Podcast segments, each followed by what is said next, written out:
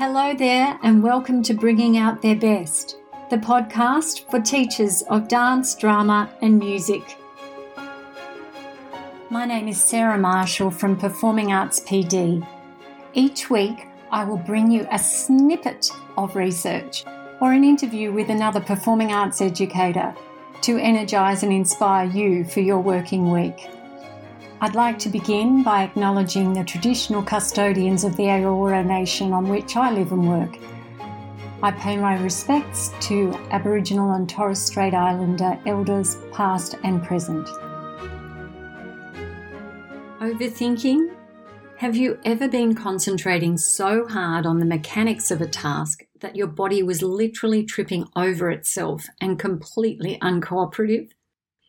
Have you also found that as you grew in your accomplishment, that this problem was less common? Today's episode looks at the difference between amateurs' susceptibility to overthinking versus professionals who do it much more rarely. Can amateurs be taught to think like experts?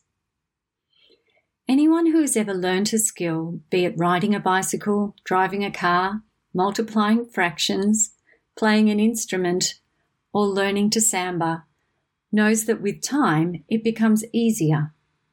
As you gain competence, the cognitive load decreases, requiring less concentration to do the same task you performed a year before. This phenomenon allows you to build on your skill base and accomplish more challenging maneuvers until these too become second nature and you can step it up again.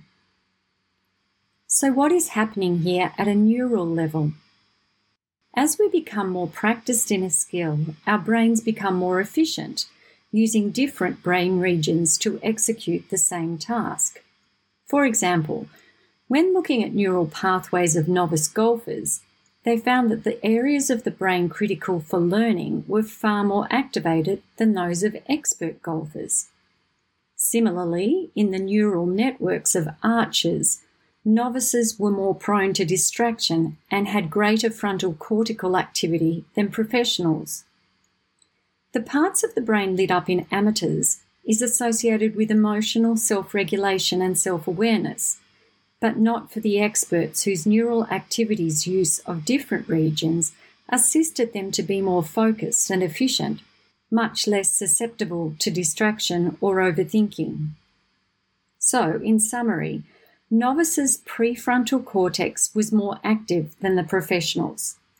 As this area is responsible for social behaviour, complex cognitive behaviour, personality expression, and decision making, it meant that the novices were more susceptible to distraction and overthinking than the professionals whose prefrontal cortex was less activated.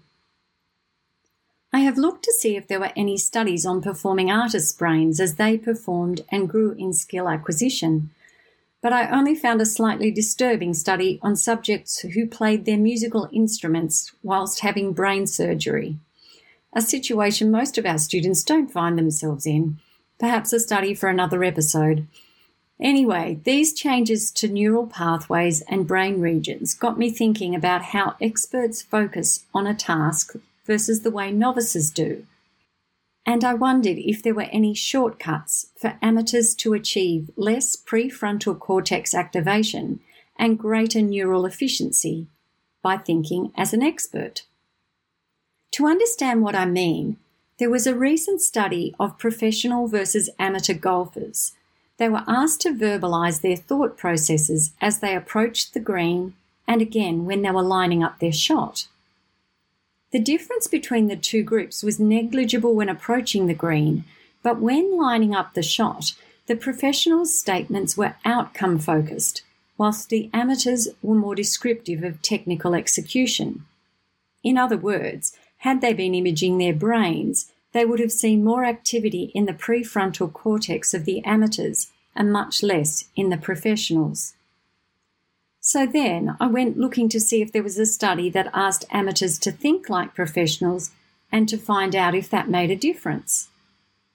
So again, I couldn't find anything performing arts related, but I did find a study with basketballers. In this case, they tested the effectiveness of external focus training, so outcome focused, versus internal focus training, so a technical execution training, and then measured the improvement on their accuracy of free throws. The study included players between the ages of 18 to 26 with similar levels of experience. So, unlike the golfing experiment, this study compared like this study compared like players with like, not novices versus experts. And whilst all players had 10 years plus experience of playing basketball, they were all amateurs. But what was interesting was that the group of players who were in the external focus training group, so they were outcome focused on getting that ball in the hoop, they improved their free throwing more quickly than those in the internal focus group, who were focused on technical execution, the mechanics of improving their free throw. Now, I recognise that these studies are only single events with small groups and not from the performing arts. However, there were several things here that resonated with my experience as a performing arts teacher. So maybe next time we are trying to improve the performance of a student, instead of offering suggestions based on technical improvements, perhaps we would be better off suggesting an outcome we are looking for in the hope that this type of thinking will decrease the risk of self consciousness and distraction that leads to overthinking. Some of you may have been doing this for years, but isn't it nice to know that at last science has caught up with us and is justifying what you have known for decades? The caveat here is that if the skill isn't sufficiently embedded, it may all come unstuck as the student's prefrontal cortex needs to remain involved for the learning. You can't dance if you don't know how to walk. I look forward to hearing of your experiences in this area. If you'd like to learn more about how to help your advanced students accelerate their performance journey, take a look at promoting performance excellence at performingartspd.com. My name is Sarah Marshall. Thank you for listening today. I hope you have a fabulous week helping your students to bring out their best.